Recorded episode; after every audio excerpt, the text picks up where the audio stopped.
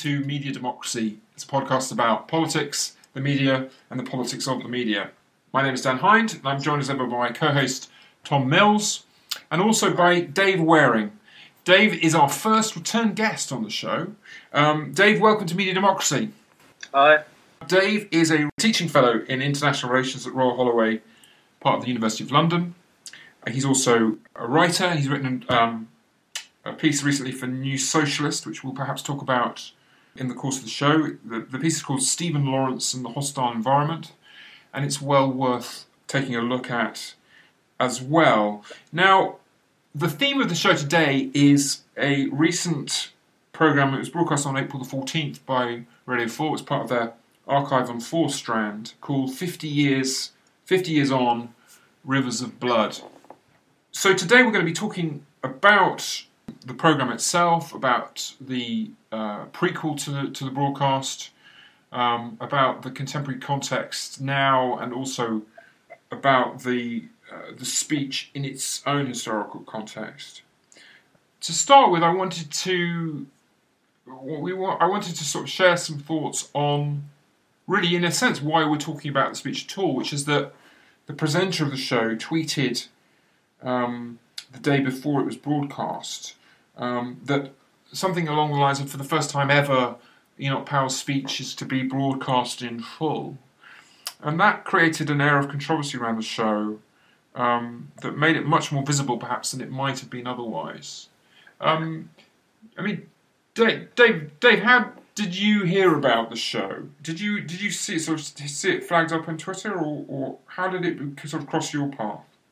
Yeah, I heard about it first through that tweet that the um, live show together um, sent out, and it, the tone of that tweet was kind of like breathless excitement, wasn't it? Oh, we've got this exciting um, opportunity to listen to the whole of the, of the Rivers of Blood speech. So it was really ill judged tone of that tweet, really crass in the sense that it gave you the impression that they didn't understand the nature of the material that they were dealing with, that they thought it was exciting rather than troubling. I mean, um, look, I'm a I'm a person of colour. My um, mum came over here from one of the Commonwealth countries in the mid '60s, um, so I grew up in Britain in suburbs, Kent, London borders in the, in the 80s and early 90s.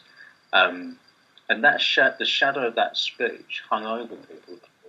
You know, it was the it was a justification for every bit of verbal abuse you got in the street or in school or in your workplace.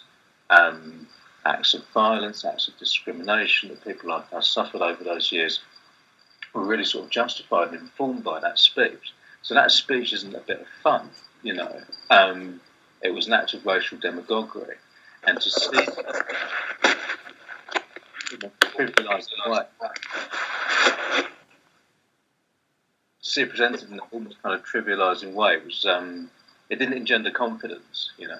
And um, my view, my view of it at the time was, well, I'm not in principle against hearing that speech. I don't think it should be, you know, totally banned from the airwaves or anything like that. But I think the way it should be presented is is through critique, because with critique it should be critically interrogated, because it's and you know with its with its nature, with its race, racist nature, its nature as a piece of racial demagoguery, um, well understood what I expected and what turned out to be the case was that you know the BBC don't have the the capability of, of presenting it in that way. They don't have the um, the capacity to, to engage with that text responsibly. That's what proved to be the case, I think. I mean, that's that's a really interesting kind of point of departure because I think it it seemed to suffer from this this very peculiar BBC addiction to the the fantasy of balance. Yeah, yeah. In the way that the, the, the piece was critiqued, in that, as you say, rather than take it as what it was, which and we can talk a bit about the contents of the speech. Um, I'm getting quite a lot of background noise. Dave, I'm getting quite a lot of background noise from you, which I'm a bit worried about on the recording. Um, that's not me. That's not me. Is that Tom? Um, I don't think so. I mean, I, it's coming across on mine, but it's not. Um, I can hear things that sound like movement, but I'm not moving. So right. It may be, maybe I'm just, I'm casting the finger of flame. But it's probably me. Um, so uh, we can talk a bit about. I think we will talk a bit about the content of the speech itself. Um, but the way, as you say, the way that it was, there was a sort of, there was a presentation of a spectrum of voices to talk about um, the speech, and for example, Simon Heffer was was granted an opportunity to sort of commentate on it, um, and as such wasn't challenged. It was just it was a it was a as it were a strand of opinion about the speech um, that was deemed to be part of what what they would take to be a, a balanced treatment of it. Yeah. Um, let's talk a bit about the the content of the speech itself because I was certainly I was struck by how how vicious and and like blatant the racism of the speech was. I think there's been an interesting process of sanitization that's gone on around the speech in the in, in the period since it it was given. In that I know that I knew the phrase "rivers of blood" and I knew that he'd he'd sort of used these sort of classical analogies, but I had I hadn't really registered just how violent a lot of his language was. Yeah, yeah. No, it's blood curdling. That's just what I mean about it being um, about it being racial demagoguery. I think there's a, there's a number of things that you can point to in the speech which have echoes in um, in modern political discourse, in today's political discourse, when it comes to when it comes to race, when it comes to to immigration. And then there's another few aspects that are just kind of blood curdling. So maybe start with the racist aspects because um, I mean, unfortunately, it seems for some members of the political class and quite a few members of the public as well, it seems we need to literally go back to kindergarten and explain why this stuff is racist. This idea, first, the way he conceives of the people that he's talking about, um, they're very clearly divided into racial categories. A black man holding the whip hand over the white man is kind of image that he invokes. Um, a nation um, heaping up its own funeral pyre. That doesn't mean a nation as in a nation of its citizens. It means a nation as in a white nation. That's what he's talking about. He's talking about the end of, of white Britain at the hands of black and brown people. He's explicitly um, invoking these kinds of images of racial war and the threat of one race to another or, or outsiders to, to, a, to a specific race when he talks about rivers of blood, he means racial war. That's that's what he's referring to. These are all really far right tropes. You know, um, you hear far right people today talking about the, the demog- demographic threat to um, to Europe, to the West, from from Islam or whatever. Mm-hmm. So it's a straightforward. You know, it's just very very straightforward racism and done in a very demagogic way, as if to say to white Britons, "You are under threat." And even, you know, say, you know, one example he gives, one black person buying a house on your street is the beginning of, an end, of the end, as if to say. Or, you know, the small amounts of immigrations we've had up to this point are the beginnings of the end of Britain as you know it. So it's, it's inflammatory and it's racist. And then you look at the aspects of it which have really, really modern echoes. And one of them is the classic free speech um, political correctness thing all the way through it, he presents himself as a brave truth teller, right, and um, someone who is being oppressed by a liberal elite. Now, this this this is really classic. If you look at people like all those guys guys who write for Spiked, you know, like Brendan O'Neill and what have you. Um, but this this wider sort of anti-PC culture, how does it frame racism? It frames racism as the quote unquote legitimate concerns of ordinary people which have been ignored by a liberal elite. Yeah. And this is literally the framing of Enoch Powell's speech. On the one hand, there are ordinary people with their legitimate concerns, like um, like the racist woman who doesn't want to rent out her property to black people because these black people are a threat to her, or like the guy who has this paranoid fantasy about the black man holding the whip hand over him. Those are people, or ordinary people with legitimate concerns. And on the other hand, there's the archbishops and the um, and the politicians who, who are completely out of touch with ordinary people who don't understand their legitimate concerns and who want to repress um, this kind of brave truth telling in a kind of censorious way. So it really is all there. You can see how the modern right and a big, great big chunk of the modern right, and you know, not only is it them that echo these these themes, but these themes you hear on the centre left nowadays. These are the themes you hear from people on the centre. You know, this division of all the people with their legitimate concerns and a metropolitan elite that doesn't understand these legitimate concerns, using that to whitewash racism, bringing in bringing the issue of class into it, as if to say it's only ordinary people who are racist or, or who have these legitimate concerns. And it's only the elite who are anti racist, which is very far from the case. I mean, this is an elite guy. There's another aspect that's, that's echoed today. This is a guy very much of the elite, Enoch Powell, ventriloquizing working class people um, to cover up his own bigotry. Whereas, you know, you have anti-racist can be working class and racist can be upper classes. You know, that, that, that's just as common. So all these things are in play, and we, we see them today. And we, this was like the, the, blueprint for a lot of that. I mean, it's. It, I mean, it. As a side note, you know, Powell um, fantasized about being. He wanted to be the viceroy of India, um, and yeah. he comes out of a, um, a deep, deep sort of marinated in an imperial ideology about British yeah. exceptionalism and so on. One of the things that's striking about the speech, though, is the the extent to which it draws on America um, for uh, to give kind of a degree of sort of hallucinatory credibility to the idea of a race war. He yeah. gave the speech on the 20th of April. Um, and he was talking in the speech about race riots and the sort of the volatility of race relations in the United States and how that was, as it were, an unavoidable fact of American history, but but the British were willing it on themselves. And yeah. what what he doesn't mention, and what wasn't mentioned as far as I could tell in the commentary around the speech, was that on April the fourth, sixteen days earlier, Martin Luther King had been assassinated.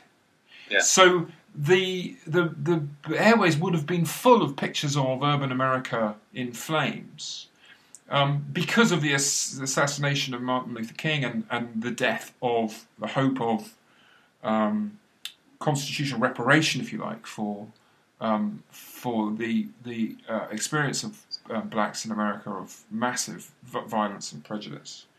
Um, and yet he's using that as a uh, as a jumping off point to to sort of paint a picture of Britain's future, and I, it makes me wonder the extent to which Powell is drawing on and, as it were, anglicising the so called Southern strategy of Nixon, where Nixon is brilliant at mobilising white paranoia about um, uh, about race in the United States to build a massive electoral majority in 1968. And I'm wondering the extent to which Enoch Powell is acting here as a kind of political entrepreneur and doing that very English entrepreneurial thing of seeing what works in America and just saying, well, let's do that here. I think that's very perceptive. I think that's very, very much what's happening. As, as you rightly say, those riots that were happening in the US at that time were a response to the fact that you know black civil rights activists had been working for 10 years plus to challenge this kind of apartheid system that they'd been living in for 100 years after the preceding sort of 300 years of slavery. They've been fighting for that in a peaceful, democratic way, and the response had been just sustained violence from the state, culminating in the assassination of one of their one of their leading figures. And some of the frustration um, burst out onto the streets, and you know briefly. And what he's present he's presenting that as the inevitable consequence of, of frankly of black people getting above their station. Now, if you t- turn that to that comment about the black man holding the whip hand over the white man, you start to see what's really going on. This kind of paranoia about we've kept these people down yeah. for a long, long time. What happens if they get their revenge? All that. There's so much that's twisted about that way of looking at things. So much that's twisted about the, about that way of looking at social relations. But he is very much playing on that paranoia. Um, and part of the paranoia has to do with the overturning of the rightful social order. You know, the rightful social order has us, you know, white people at the top and these people um, further down. Right, literally as as subject peoples, like Yeah. in very recent memory. And Yeah. again, I think he's, you know, I can, I think he can see there's sort of rich political gains to be had from people who are disoriented by the end of the colonial empire, um, and the sense that they've been brought up in an ideology which which no longer had purchase. Um, Yes. And as you say, I think his, you know, his drawing on these these racist tropes. I mean, your point about the reversal of a natural order is really interesting, and the sense in which there's a sort of twisted replaying of of an imperial reality as a kind of of a fantasy. Uh, one of the one of the recurrent features of British imperialism, and I think American imperialism as well, is the way that they project onto the the, the people that they uh, exploit and um, subjugate. They project onto them the exact things that they themselves are doing. Yes. So you look at the the image of the Chinese in the 19th century is of people who abduct white women and people who peddle opium. Mhm. And the reality of the 19th century British um, imperialism in, in China is that they were abducting massive numbers of indentured workers. I mean, literally kidnapping them and taking them to work in Malay, Malaya and places like that, and forcing the opium trade on them. So Yeah. the image of the Chinese, the, the, the Chinese in the imperial imagination is, as, as it were, a, a kind of distorted reflection of the reality of the British in, in China. Um, and something similar clearly is going on in the way that the, the, the figure of the um, of the black or the Indian person is being is being uh, evoked. There's, there's a really um, this, is- this is really telling in, in terms of Powell's worldview and how deep the right guy is because he can't conceive of human relations that aren't a broken up on racial lines and aren't b about violence and hierarchy. So the prospect of equality um, for black people for him is a threat because he can't conceive of the idea where people might a get along as people and b get along as people on an egalitarian basis. There has to be some sort of fight or you know hierarchy going on between the quote unquote races. Um, that's really interesting. I think you know the other point that's worth making is I think we want to try and show these connections as much as possible because that, that between what's between that speech and what's happening today. And one of them is this thing about threats to the modern social order. Now, this is really uh, the rightful social order. So this is really tied in, I think, with the, almost the DNA of the modern ideology of the right. We see this in Trump, and we see this in the Brexit vote as well. And part of it has to do with the, with the anxiety of decline. So with Trump, you've got to make America great again. Um, Brexit, you've got to take back control. Um, a big part of right wing Brexit thinking had to do with um, anxiety about the loss of empire and Europe, joining Europe being seen as a kind of emasculation of British global power. But a lot of that also has to do with challenges to the natural order of things. Um, when you look at the Brexit vote when it's broken down, what you find is that voting for Brexit doesn't correlate that strongly with class. But what it does correlate with very strongly is right wing social attitudes, including things like opposition to multiculturalism, opposition to feminism, opposition to LGBT rights.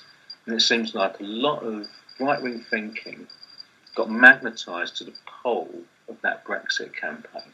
And a lot of these people were people who, like Powell, had real worries about the natural social order as they saw it being challenged. Now, Trump, you barely need to discuss it. It's just obvious. The guy's a manifestation of those kind of paranoid pathologies. We're the guys, us white men like Trump, are supposed to be on top and look at all these people who are supposed to be below us in the pecking order, trying to challenge, trying to challenge us.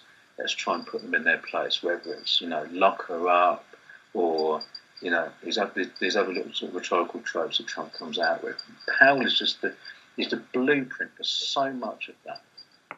Yeah, I, I thought it was really striking. I don't know if, if you noticed, um, David, towards the end of the program, when Powell discusses what he calls communalism, and the, which is basically the idea of extending certain um, say, cultural or religious recognitions to ethnic minorities, which today we would call multiculturalism. And he's, you know, he really stands very strongly against that um, and makes reference to the Race Relations Act. And that was another area where I thought it was very striking the extent to which you could see in Powell's speech laying the groundwork for current um, conservative um, approaches to um, yeah, racial equality, essentially. I mean, so much of the speech resonates, and I think it's interesting. You know what what, what you were saying, Dan, about um, Powell being a, a, a, trailblazer. I mean, this is sort of an aside, but he was also, uh, um, you know, he was a neoliberal um, and a sort of Thatcherite before it was taken up by the rest of the conservative right, and I think.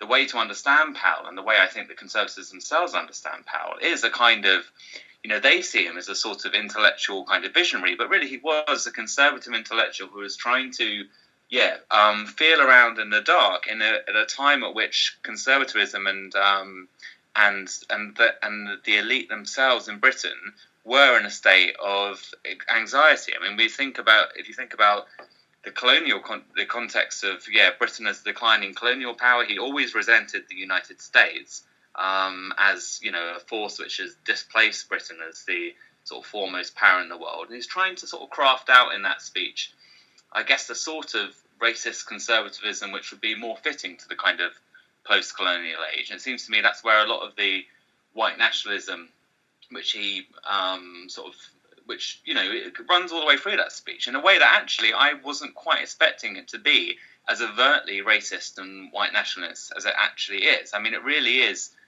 I mean, it really is a fascist speech, and I, it was hard to really see it in in a different way. Um, and and yeah, going back to what you were saying, Dave, about this this idea of um, yeah the people versus the elite. I mean, this, this seems to be very you know very deeply rooted in contemporary conservatism in um, in the US and, and the UK as well. I mean, it's something that Corey Robin talks a lot in his his work on conservatism. That you know this this idea that conservatism isn't just about um, preserving the, the world order as it is, but reasserting and reinventing um, hierarchy uh, and power for like contemporary circumstances. And it seems like that's what Powell tries to do here.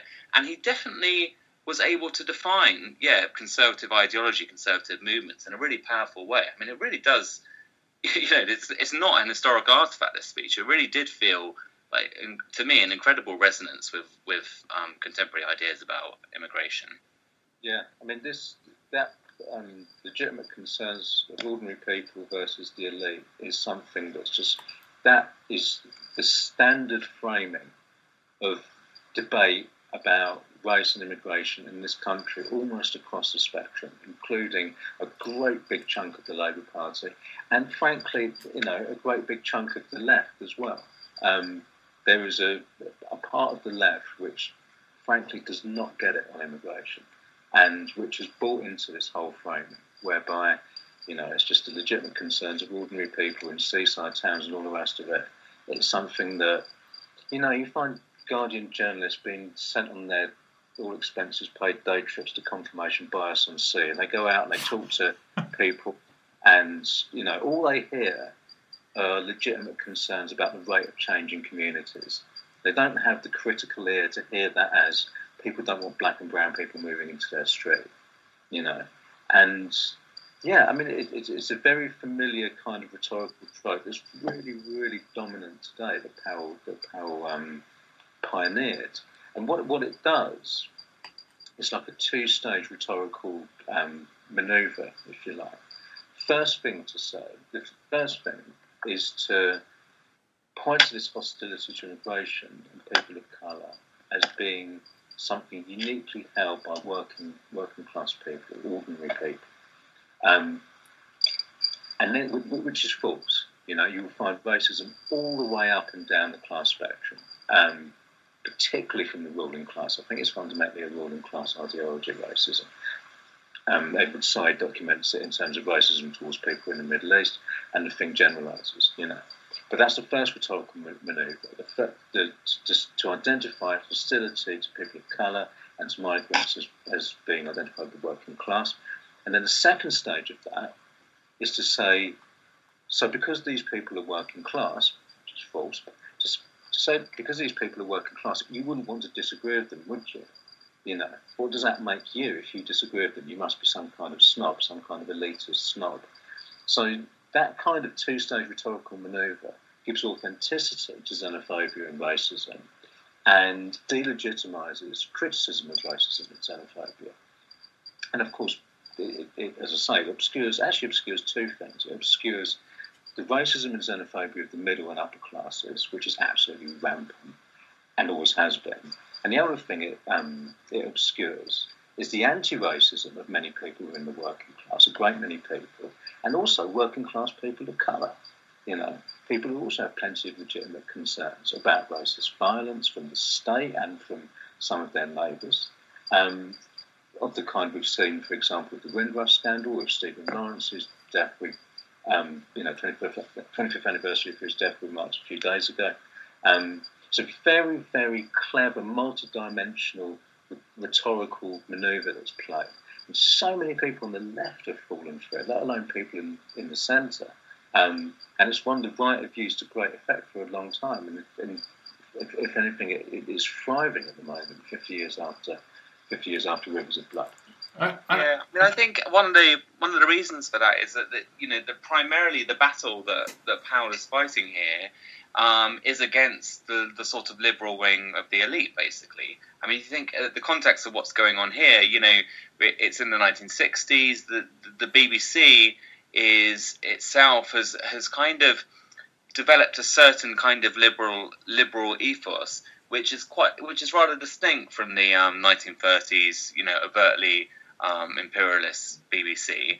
Um, some aspects of that are, represent the strength of the labour movement and the uh, and the left. Others of it, uh, the more sort of, I suppose, cosmopolitan liberalism that has also always been an, an element of the of the British elite. But he's yeah, they, they, it's I think Powell is and and this is the same with contemporary elite racism today. Um, they're primarily primarily interested in in attacking um, liberals and using that as yeah a form of moral blackmail, basically.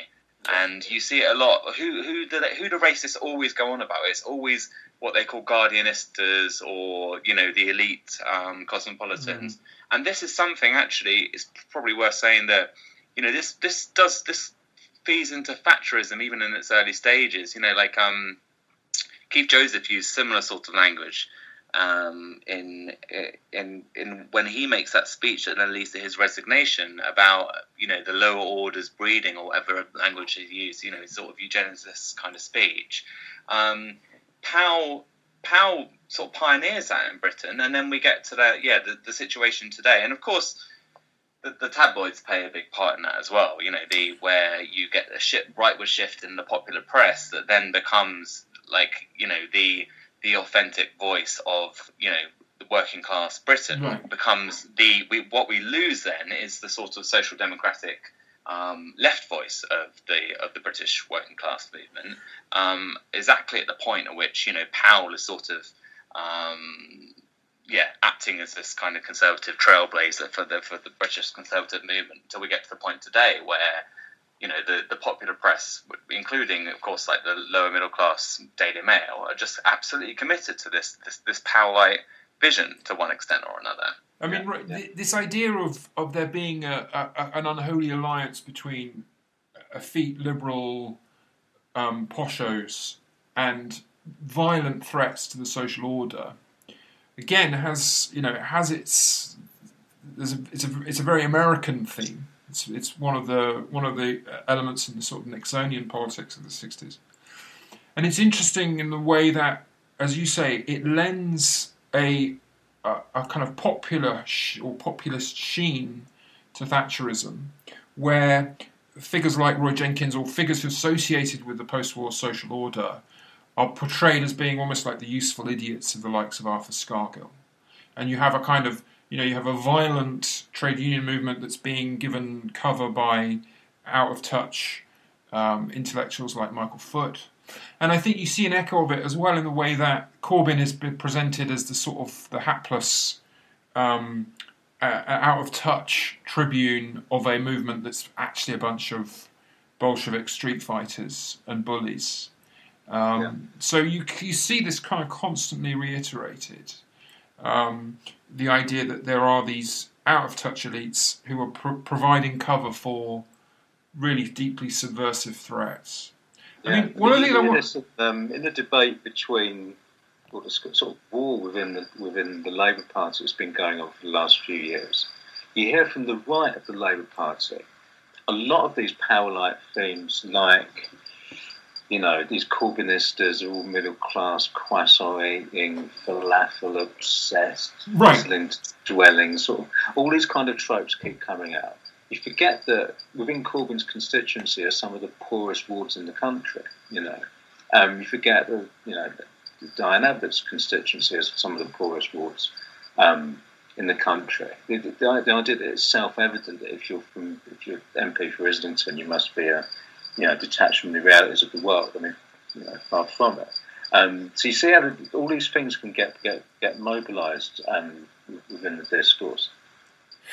I wanted to talk a bit think- about the way in which the, the, the program itself con- contributes to this this sort of this the, as it were a fantasy po- Powell like fantasy politics. One of the things that was said in the commentary, not in the speech itself, is just he he clearly overstated um, the the extent to which immigration would create tension. Like there were race riots in the eighties, there were race riots in two thousand and one. And one of the things that like just passed unremarked in that was the the fact, the simple fact that the race riots in the early eighties were a direct response to police brutality. Yeah, yeah, Right? Yeah, The people in Brixton didn't riot because they had cultural differences from people. They rioted because they kept being beaten up and, and, and killed by policemen. Um, And it was a response to that that finally triggered these these sort of street protests. And yet that that was simply kind of it was sort of naturalised. It was like, well, of course, if people from different backgrounds come here, then there's bound to be a bit of a bit of This rioting. is like absolutely classic in terms of like, you know, political discussions of this issue. Is that the actual reality of racism just disappears altogether. You know, you, it's very rare actually that you have discussions of racism on the BBC. That they don't do programs about this, not in, not in the context of Britain. You'll have discussions about multiculturalism and and and how you know you can organise a you know a polity on the basis of um, people from different religious or ethnic backgrounds. You know that's that's the kind of basis of these conversations. But what you tend to lose in those conversations, yeah, is the reality of um, contemporary and historic racism that just somehow seems to disappear. And, that, and, that's why, for me, was most striking about the program was the lack of discussion in the commentary about racism when what we were listening to was a, a, a, an incredibly racist speech and one that I thought was, yeah, as I said earlier, like m- much more overtly racist and much more disturbing than I was was expecting it to be. David, what what did you think in general of how the speech was broadcast and how the program was put together and handled by the BBC? Yeah, as I said before, when I um, when I first heard they were going to do it, the thing that sort of didn't engender much confidence was the sort of breathless way in which they were presenting the fact that they were going to be showing this or broadcasting the whole speech. I'm not entirely against the idea of the whole speech being broadcast or the whole text being made available. I think the way you approach it is important. The way you handle it is important. Do you approach it as a matter for debate, or do you take as read from the start the fact that the speech was inflammatory, that it was racist demagoguery, and deal with it on that basis? And they came far too close to the first than the second. Um, so, if you listen to the voice of the narrator, I think this is really crucial. The voice of the narrator, the this is Amol Rajan, I presume, um, the, the voice of authority, the neutral voice, if you like, throughout the documentary, is completely uncritical of Powell until I think it's about the 54th of the 56 minutes of the programme. Um, at the beginning, in the first three or four minutes of the programme, when the, this narrator's voice introduces Powell and introduces the speech, it's almost reverential. He talks about Powell as an intellectual giant, as one of the great political figures of, of modern Britain, alongside Attlee, Attlee and Margaret Thatcher. Um, you know, he, he, he talks about him in a very, very respectful way. And then after each section of the speech, um, this narrator's voice then comes back in, the, the, sort of the voice of authority, and summarises what we've just heard, and and does it in a in a way that's that's not neutral at all. It's almost praising his the guy's rhetorical skill. I'm sure that Amol Rajan thought he was being just neutral and descriptive. He wasn't at all. He was praising Powell's ability, um, and not in a way that you know one might one might talk about Hitler's ability as an orator, but do it with a with the appropriate level of disgust for what he was doing. Was, there was none of that. It was it was essentially praise. Um, so Amol Rajan continues throughout the program on that basis, just acting as a completely neutral voice until right at the very end when he starts coming out with his own um, with his own conclusion on it. And the criticism that he offers of the speech right at the very end is absolutely feeble.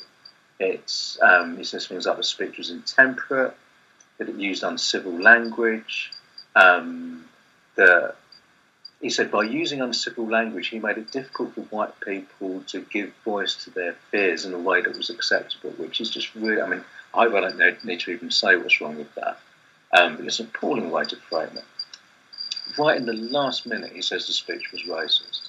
Um, but throughout the program, he's been doing a lot. Just and I'm just focusing on the, on, on the sort of authoritative voice of the narrator here. Mm. He's doing a lot to make Powell sound like whether you agree with him or not, it's someone you should take seriously.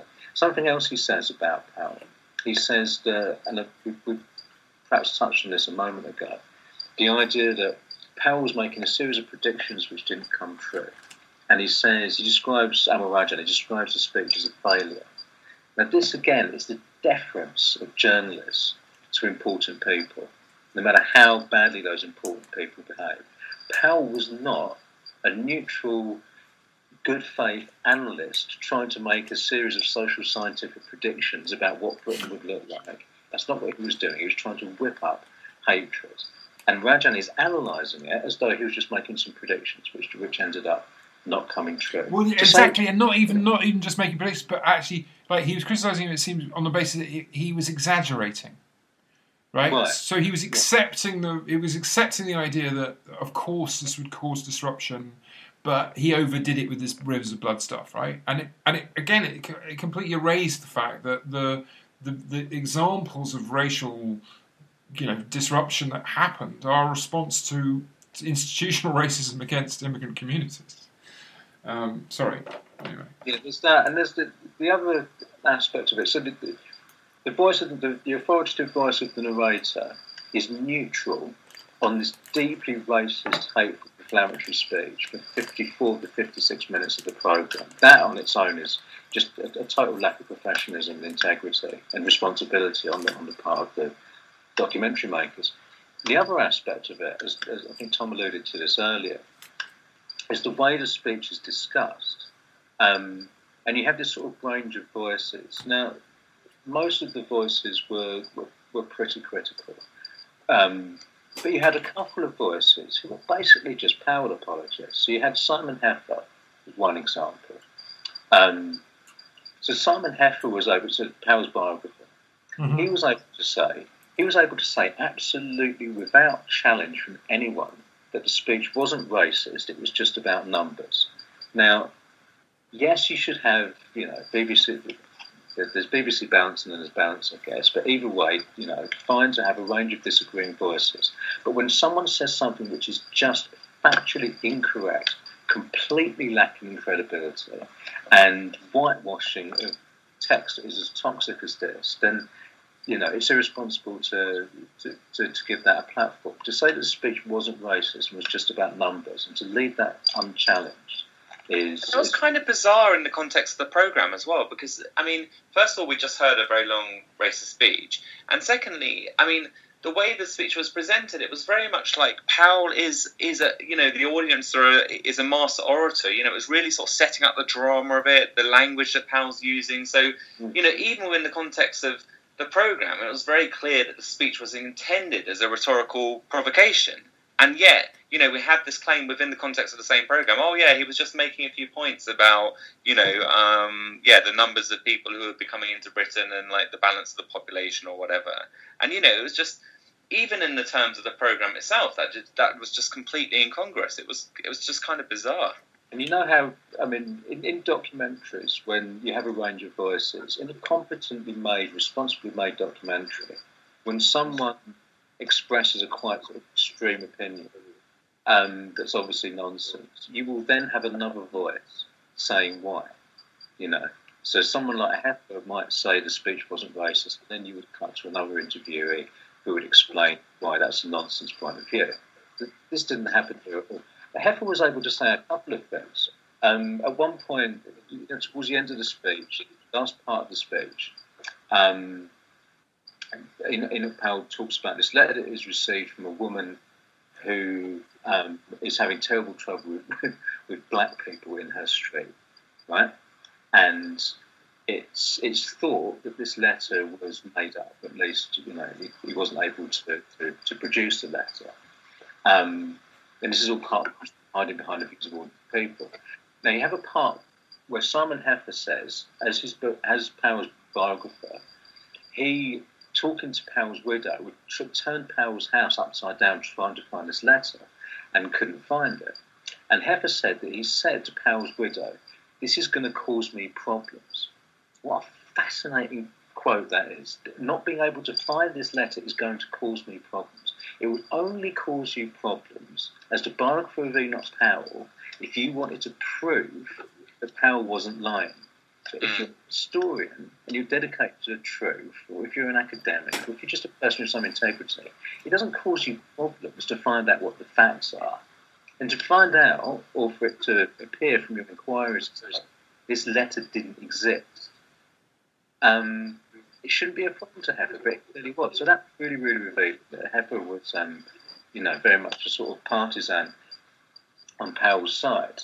Um, uh, he's, he, by the way, in that section, he's given the last word on, on the question whether the letter exists or not. Um, he said, I'm absolutely sure it exists. He couldn't find it. He says, I'm absolutely sure it exists. And again, there's no challenge him saying that. One final thing on, on these people, these Powell apologists, who were given free reign in this program. You had David Goodhart, um, who's a was head of the think tank Demos, I believe, um, and he's someone again who's you know who engages in this little concerns of ordinary people, etc., etc. Mm. That kind of, that kind of narrative. At one point, Goodhart says something a bit critical of Powell and that whip hand quote, but then says um, that there is an issue with what Goodhart calls asymmetrical multiculturalism. Now, to me, asymmetrical multiculturalism from someone like David Goodhart is basically the way you describe the black man having the whip hand over the white man if you've got an Eton education like David Goodhart has. Because what does that mean, asymmetrical multiculturalism? It means what the far right have always been complaining about for the last you know, decade or two, that multiculturalism and racial equality and tolerance and all, all, all, the rest of it have resulted in unfair advantages to mm. people of colour. It's mm. a straightforwardly far right uh, narrative, and it is an echo of Powell saying the black man holding the whip hand over the white man, the inversion of the proper social order. When David Goodhart talks about asymmetrical multiculturalism, again, you're having you know, a Powell apologist whitewashing the views of Enoch Powell, or find, trying to find ways in which the substance of those views should be taken should be taken seriously and, and listened to with sympathy. And again, this goes unquestioned um, in the documentary. So the, the, the, the, framing of this whole thing, with the authoritative writer's voice um, being completely neutral until the very last minute, and even then giving really mild criticisms, and the other voices in the documentary debating the merits of this speech to some extent. Some some being you know good and critical, but a few just effectively Powell apologists going unchallenged. Um, it was what we expected. You know, very very irresponsible handling of, of toxic material. I mean, your point about them not starting from, as it were, a reality-based premise, like that this is this was a, a ra- racist provocation and was intended as such. And so, as you say, it becomes this zone of phony controversy. You know, was he racist? Wasn't he racist? Was there a letter? Wasn't there a letter? And so on. Um, I think one of the things that's interesting about that is that it it deprives us of any chance to, to really understand what what his motivation was, because it seems to me that you can make a case that they are, as Tom said earlier, they're casting around for trying to find a popular anti-socialist politics. They're trying to find a way of stitching together an electoral coalition that will be able to reverse the social democratic move, of, you know, post 1945, and that that's a way of talking about the speech that's that's enlightening. It seems to me. It's like, uh, but that that makes it political in a way that the BBC I think shies away from. The idea that Thatcherism relied for its mass support, in part by m- mobilising themes that were being developed by the National Front in the 70s, is, is inadmissible because we want to talk about whether Thatcher should have a statue in, in Parliament, right? Yeah. We want to put Yeah. her safely in the zone of great figures like Boadicea that may be controversial but aren't they're not you know they're not, not not something that people serious people worry about that much. And again, I think this speaks to a sort of a willed sort of idiocy by the BBC. It's like it can't seem to talk about our recent history in a way that takes takes note of the facts. I think in the, the final the final section we should talk really a bit more about the contemporary context now. Amber Rudd has just resigned as Home Secretary um, over the um, the growing scandal surrounding the um, uh, forcible deportation and, frank, frankly, kind of in, administrative abuse of people who you know who im, im, came to the UK in the in the period directly before Powell made his speech. Um, what does the Windrush scandal tell us about about the continuing, you know, the afterlife of Powellism? So the Windrush scandal fundamentally comes out of this hostile environment policy that Theresa May um, introduced in immigration acts in 2014 and 2016.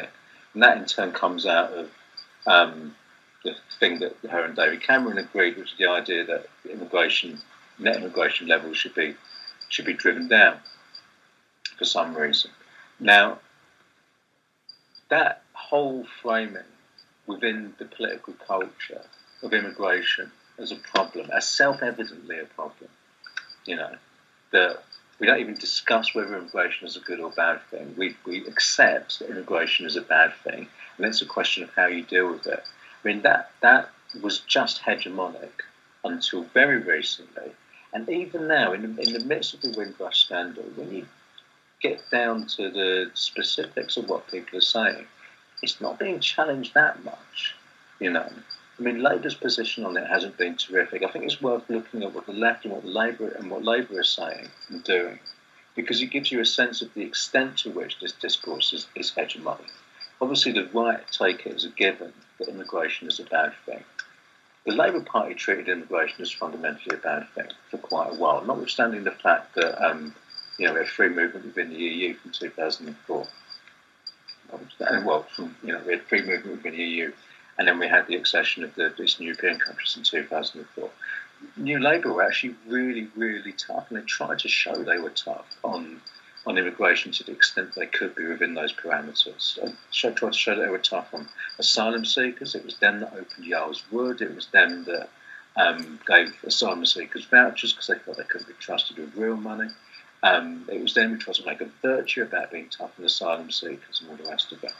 Um, and that was just standard through New Labour, this kind of authoritarian, punitive approach to um, to, to people who you know who were, who were deemed to be um, you know unwelcome in Britain, and that opened the, the, the door for UKIP to a large extent because if racism and xenophobia aren't being challenged by the left, then they be, then they become sort of common sense ways of looking at the world, and that made it easier for UKIP to make its case. Um, and even with, with you know people like Corbyn and Abbott, who uh, you know, well, we had we had Miliband with his controls and immigration mug and controls and immigration card into that ridiculous stone. But then with Corbyn and Abbott, who were amongst the maybe sort of half dozen Labour MPs who were against this whole approach and who spoke out against it, who spoke out against you know opening places like Yarl's Wood, who spoke out against the hostile environment um, policy that May introduced in 2014, while Labour was abstaining on it. Even now, because they don't control the party still, like, because they don't really control the shadow cabinet still, outside of them, who've been those two have been really good in the last few weeks, criticising hostile environment, drawing it back to that. You've got other ministers, you know, saying I'm still in favour of the hostile environment, I'm still in favour of targets. We have to deal with illegal immigration, as if people are illegal. So this whole narrative of immigration being fundamentally a problem, of, immigra- of so-called illegal immigration, people who are undocumented, undocumented migrants being a threat to the country. Um, is hegemonic, and it's it's still really really difficult to challenge that, even in the midst of the of the Windrush scandal. Um, so again, this kind of modern Powellism, is absolutely thriving even now. Yeah, I think you're. You know, I think that's a salutary point. Really, it's very. I mean, it's it is striking how how muted much of the Labour Party has been about this, and and how much more comfortable they've been in the idea that somehow Amber Rudd was, caught up in a, a sort of administrative misdemeanors, um, and therefore, you know, has had to resign for not controlling her department, as opposed to re- resigning for for con- precisely controlling her department. I mean, you know, she was driving this, these forced deportations and driving these these terrible, terrible stories. Um, yeah, and the, the way she's been discussed as well and again, I want to point to the sort of liberal centre left media rather than the right, just to show the extent of the kind of hegemony of these ways of thinking. The extent to which liberal and centre left journalists and political figures have been praising Amber Rudd as a liberal um, and saying, you know, she's, she's effectively a sort of benign liberal person who, you know, maybe she's slipped up, but we shouldn't be too hard on that. Mm-hmm. It just shows how little Black Lives Matter. It just shows how little the lives and well-being and safety of people of colour matter to the political class. That Amber Rudd can manage this system, this institutionally racist, hostile environment system, this vicious, cruel system, that she could be told time and again that the system is wrecking people's lives and ignore it until it becomes a political scandal. And yet, still, still, she's portrayed by people in the centre left and liberal media on the right of the Labour Party, even, mm-hmm. is basically a liberal person. It doesn't matter what the facts are. It doesn't matter how she treats people of colour, how her department treats people of colour. She's a liberal because I don't know. I guess it has to do with her position on Brexit, perhaps. If she's if she's remained, then she's a liberal. It doesn't matter, you know, what any of the other facts are. I, I think that that's really interesting. The extent to which people's credentials, the credentials of um, leading figures like this, yeah can be really kind of almost ironclad, you know, and how they treat people of colour and black people is almost like a um, it's, it's an irrelevance, and I think that that's really telling about the mentality of, of centre left and, and, liberal journalism. Well, I, I, yeah, I think it speaks to as well to this kind of this metropolitan dementia where I imagine that Amber Rudd's quite a personally charming or pleasant person. Uh, she's probably quite easy to get on with. She's probably quite a large. I think that there are a lot of people who find her personally congenial. Um, yeah, and therefore just quite urbane, right? So like they they just yeah. Yeah, I mean, she probably doesn't, you know, doesn't talk about rivers of blood, and like she doesn't say overtly racist or homophobic or uh, like you know she's she's not like in personal terms necessarily a bigot or anything, right? And people take this as like as a proxy for any political judgment at all, right? So she, yeah. because of her personal affect, how she comes across over dinner or over lunch, um, substitutes for, as it were, her political function. Um, and you know, you saw this as well, where people were saying things like, "Well, you know, she had a, she was very she was very busy. She just lost her father. How could she possibly have known about all these details of the administration?" not understanding there is a distinction between her as a person and her as a minister, right? Yeah. It's not acceptable to say, oh, I was having a really bad day and I missed that. You are responsible for your ministry. That's supposed to be how it works. Yeah. Yeah, I mean, Um, it's supposed to be a democratic constitutional mechanism for. That's right, and lots of people have resigned for things that were not their, you know, that they weren't, as it were, in their personal, in a personal sense, their fault. But they they took ministerial responsibility. It's a constitutional convention, and what's bizarre is that this kind of like this hyper personalisation is often being conducted by people who get all tearful about the unwritten constitution and how it's great that we have a, you know, we have all these conventions and it's all, you know, it's like you under, you should you've got to understand the unwritten constitution um, if you want to defend it. Um, but yeah, Well, I there, this, and this is this is related to it, is the extent to which um, Yvette Cooper has been receiving a huge amount of praise for for the role she's played in the last week or so, um, in terms of holding Amber Rudd to account. Whereas Diane Abbott, who's a Shadow Home Secretary, by the way, is, is just being completely ignored. And let's not forget, when the hostile environment policy was brought in in 2014, Yvette Cooper was a Shadow Home Secretary, and she had Labour MPs abstain on the measure. You know, she was basically in favour of it. Um, she abstained on it, and it was that hostile environment, because there's no way to create a hostile environment purely for undocumented, undocumented migrants. There's, no way to do it. It's bound to be a hostile environment for people who are migrants, full stop, for people who look like migrants or sound like migrants.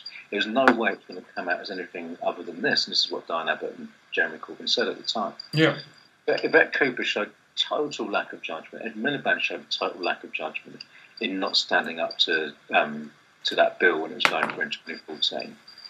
Um, Diane Abbott and Jeremy Corbyn were very, very perceptive in, in, in, in predicting exactly what would happen and have since been proven right. And yet, Yvette Cooper, who was actually asking some pretty feeble questions in that select committee about targets and all the rest of it, was kind of missing the point.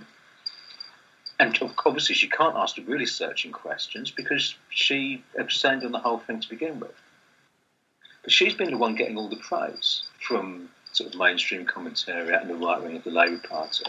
And Diane Abbott has been completely ignored. Now, again, we, we come back, as we do with Diane Abbott, to this uncomfortable fact, and it's true across the political class, and unfortunately it's true within the left as well.